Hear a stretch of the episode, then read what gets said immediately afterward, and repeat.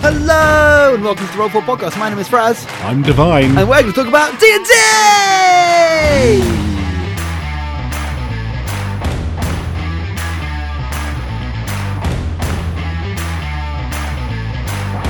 oh, I don't know why I went spooky then. Yes, religious, not spooky, which are not the same thing. And religious people get very cross if you call religion spooky. I will not carry on my. No, thought.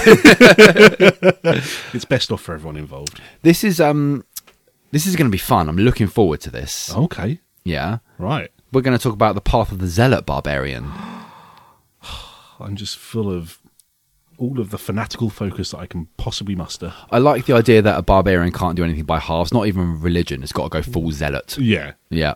yeah. I mean, that's kind of the point of the barbarian, right? It's to do everything to its eleventh degree. Yeah, they specialize in so many things gods, ancestors, animals, wearing armor. No, let's not talk about it again. Look, don't get pissy. so, yeah, Path of the Zealot. Can you uh, tell me what exactly the Path of the Zealot is, please, Lewis? I can now. Everyone, sit down. Get your favourite reading jacket on. Some people listen to this while running. Oh, well, pick up the pace. Yeah. uh, you've only got one mile left to go and keep the breathing going. It's a circular thing, you know. You go, oh, that's how breathing works. uh, but also whilst you're running, lend me your ears. Barbarian path of the zealot. Some deities inspire their followers to pitch themselves into ferocious battle furies. These barbarians are zealots, warriors who channel their rage into powerful displays of divine power. A variety of gods across the worlds of D&D inspire their followers to embrace this path. Tempest from the Forgotten Realms and Hextor from Erethor of Greyhawk. All are prime examples in general. The gods who inspire zealots are deities of combat, destruction, and violence. Not all are evil, but very few are good. Ooh. So this is your number one divine champion with a little bit of anger issues. Now, this says not all are evil, but few are good. Are they talking about the gods or the barbarians themselves? I don't think you're stuck. Well, you don't make the distinction, do you? So, if you're if you're running a character, you have to choose your alignment, right? Hmm. Yeah. Which is something I really don't like doing. Why? Um, I don't know. I think it pigeonholes you slightly. Yeah, but it doesn't have to. So, I, No. like, only if you take alignment as black and white.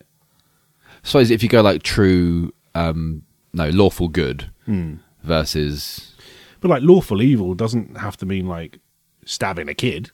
It means that would be you- unlawful.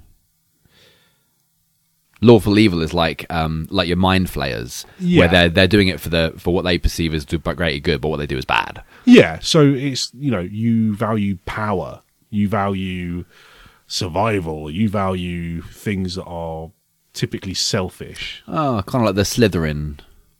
Yeah, Yeah, yeah. So you you value everything that that kind of is particularly kind of uh, intrinsic to you, whereas law like good, the concept of good is more.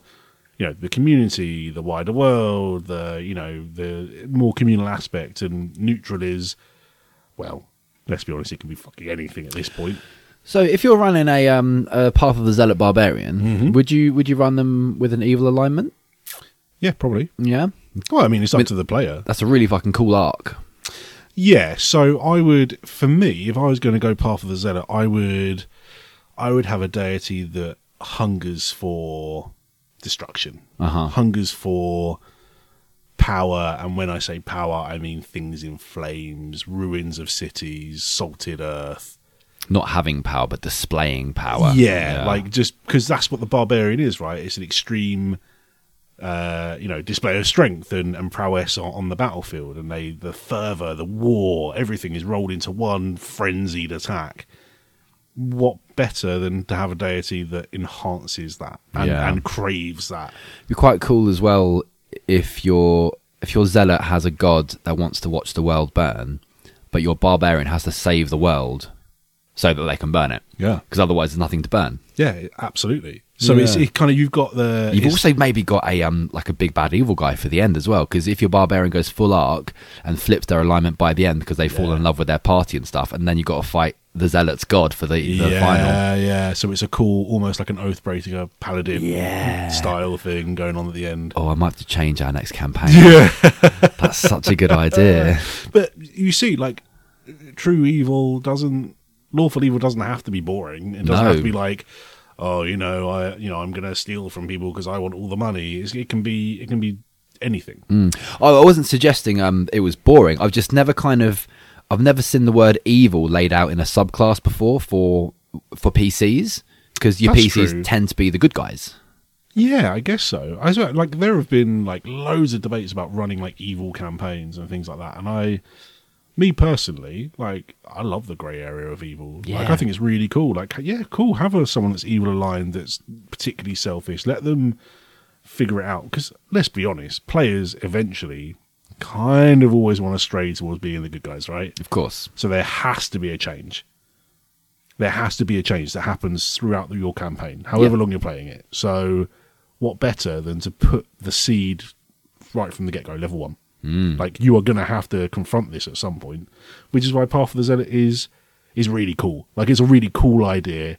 Um, it, it already is baked in with loads and loads of flavor. Like I can already imagine like some at like I would I would play it as like a, a half orc like tribal chief that um, has like war totems that whenever I defeat someone in battle I, I do a ritual of this war totem to my god and I you know I would use a bit of my blood and the fallen enemy's blood to you know bless the totem with and that's it that's that's my that's my offering to the to whatever god I use Yeah.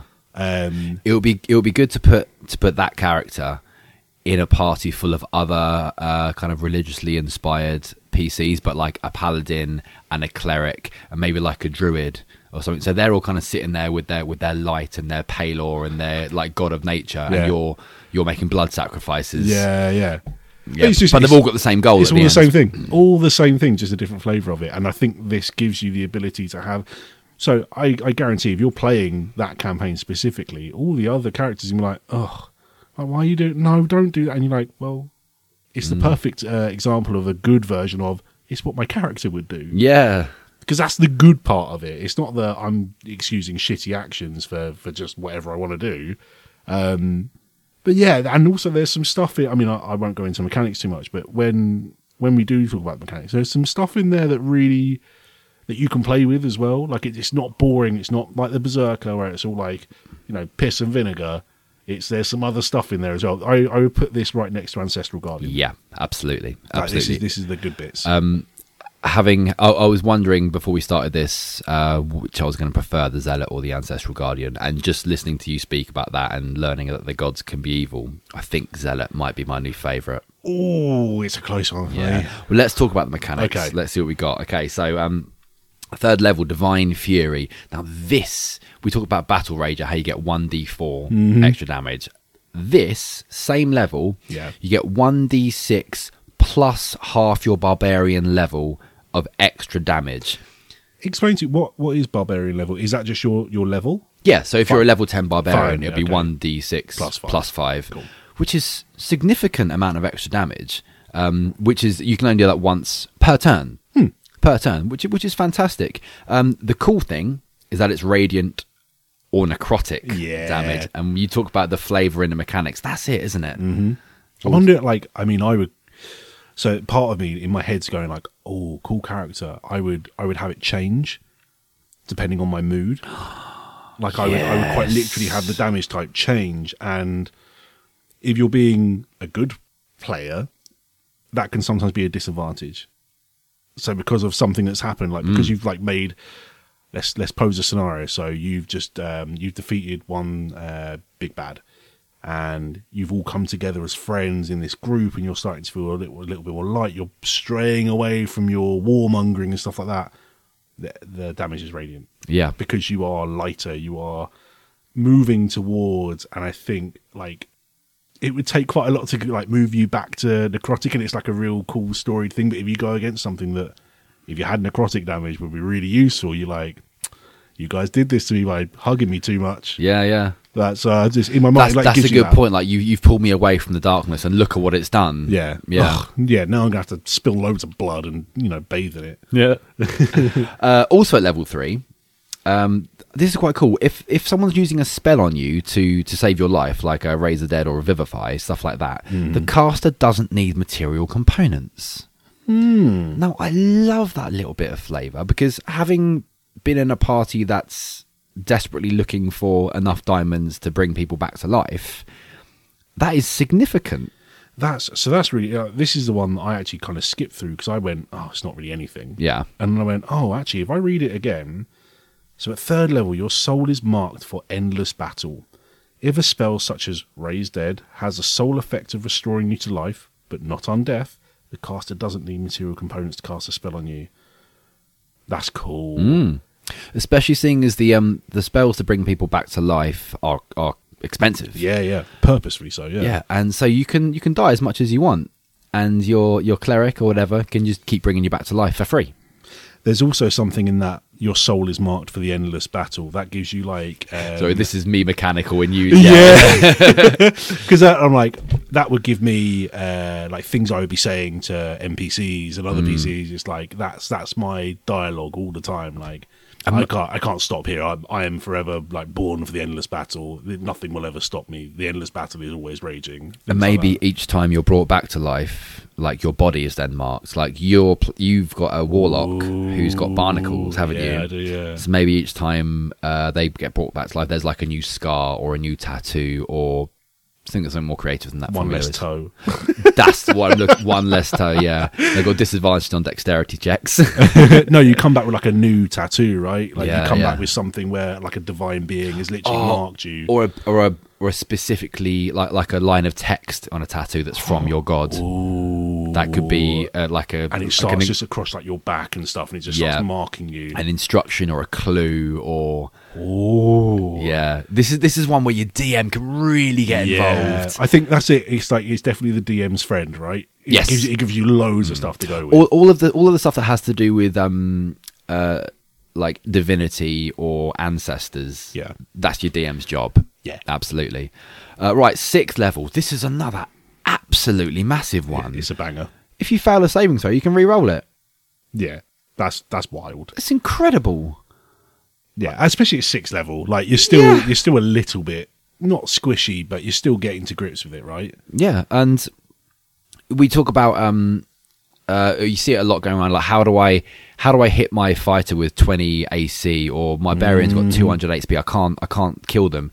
You do it by throwing uh, checks at them. Yeah.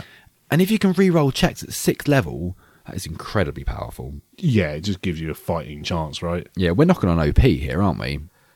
I, you still you have to use the new role, so you know it just it's get, it's getting there. It is it's quite nicely tapered back, so it's not OP, but it's getting there. Now, uh, barbarians also have um, advantage on dexterity saving throws. Oh, So you're talking about advantage, and you can re-roll. oh, okay. yeah, that does become a little bit. Yeah, I hadn't considered that. And of course, while they're raging, advantage on strength saving throws and strength checks. Mm. Okay, yeah, okay. I, I take back what I said. That is definitely in the realms of getting OP. It is uh, right. Zealous presence. This this is another another massive one. I think tenth level. Um, you've got got to use up a bonus action for this one. Everything else just comes for free. Um, but you can um, choose up to ten creatures within sixty feet of you, so your party. Um, they gain advantage on attack rolls and saving throws until the start of your next turn. yeah, Gee, so you've got advantage on saving throws basically because you can re-roll them, and Yeah. then you give the rest of your party that as well. yeah. That's a bonus action. What else are you going to use your bonus action for as a barbarian? Dash, maybe. Oh no, you don't get dash no, with this one. that's that's the other battle, whatever the fuck it was. So you're um, yeah, you're giving everyone advantage on attack rolls too. once if we're going down like the scripture across Yeah. like you would start to see people uh, like having scripture like scrawling across that that would be bad especially if you've got other you know divine people in there Yeah, Uh, super powerful, and you're, That's awesome. you're giving that power to everyone else. Uh, and uh, level fourteen, we've talked about how rage. Uh, the best thing about rage is this: is Yeah. uh, rage beyond death. Basically means that when you die, you don't die. So you hit zero hit points and you don't even go unconscious. Marked for the endless battle. Yeah, you continue. You continue to fight. Um, you suffer the normal effects while at zero hit points. So I assume if you Get get, a hit, stiff. um, if you if you get hit, that's a, a death sa- death save death save fail because you're still rolling death saves. Yeah, that's the great thing, right? So it's effectively like a divine presence is in your body fighting like for you. but of course you can re-roll saving throws because of your sixth level thing. So you get two shots at every death save. Like Oh, so you're just gonna keep on going. Yep. And then once you're dead, your cleric's got their third level revivify for free. Mm, yeah, because no component. How you killing this barbarian? You're not. That's why it's marked for the endless Oh, battle. So good. I absolutely love this. Is you know your barbarian, your, your big dumb barbarian trope. This is not a big dumb barbarian. No, this is a barbarian with a purpose. Yeah, I I love this one, and I think I might play this next time I make a character. Really? Yeah, I haven't seen anything else that I love more than this. Okay. God, you really you've gone down the rabbit hole with it. Yeah, um, I, I was leaning quite heavily towards Druid because Druids are so cool. There's Mm-hmm. Yeah, so much they you can do are, they're with a amazing. Druid. But this one, and y- you look into multi-classing with Warlock or something like that. Oh. Oh. Yeah. Okay. Or even um, Oathbreaker Paladin, you know. Yeah, I see. Paladins are my my jam. I love war, warlocks and paladins are will always have my heart. But this, because it's so close to that that line, it's it's there for me. Like I'm I'm pretty. I'd be pretty excited to play that. It's metal as fuck, isn't it? Yeah, it's quite. as long as you get the first bit right, as long as you can get the theming right for it. Because don't get me wrong, you can do a shit version of this, and it's still good. But Sure, it's not sure. as fun. Well, like everything, it's, it will be as good as you put into it and as your DM is willing to. And luckily, I've got a brilliant DM. No, you found me one.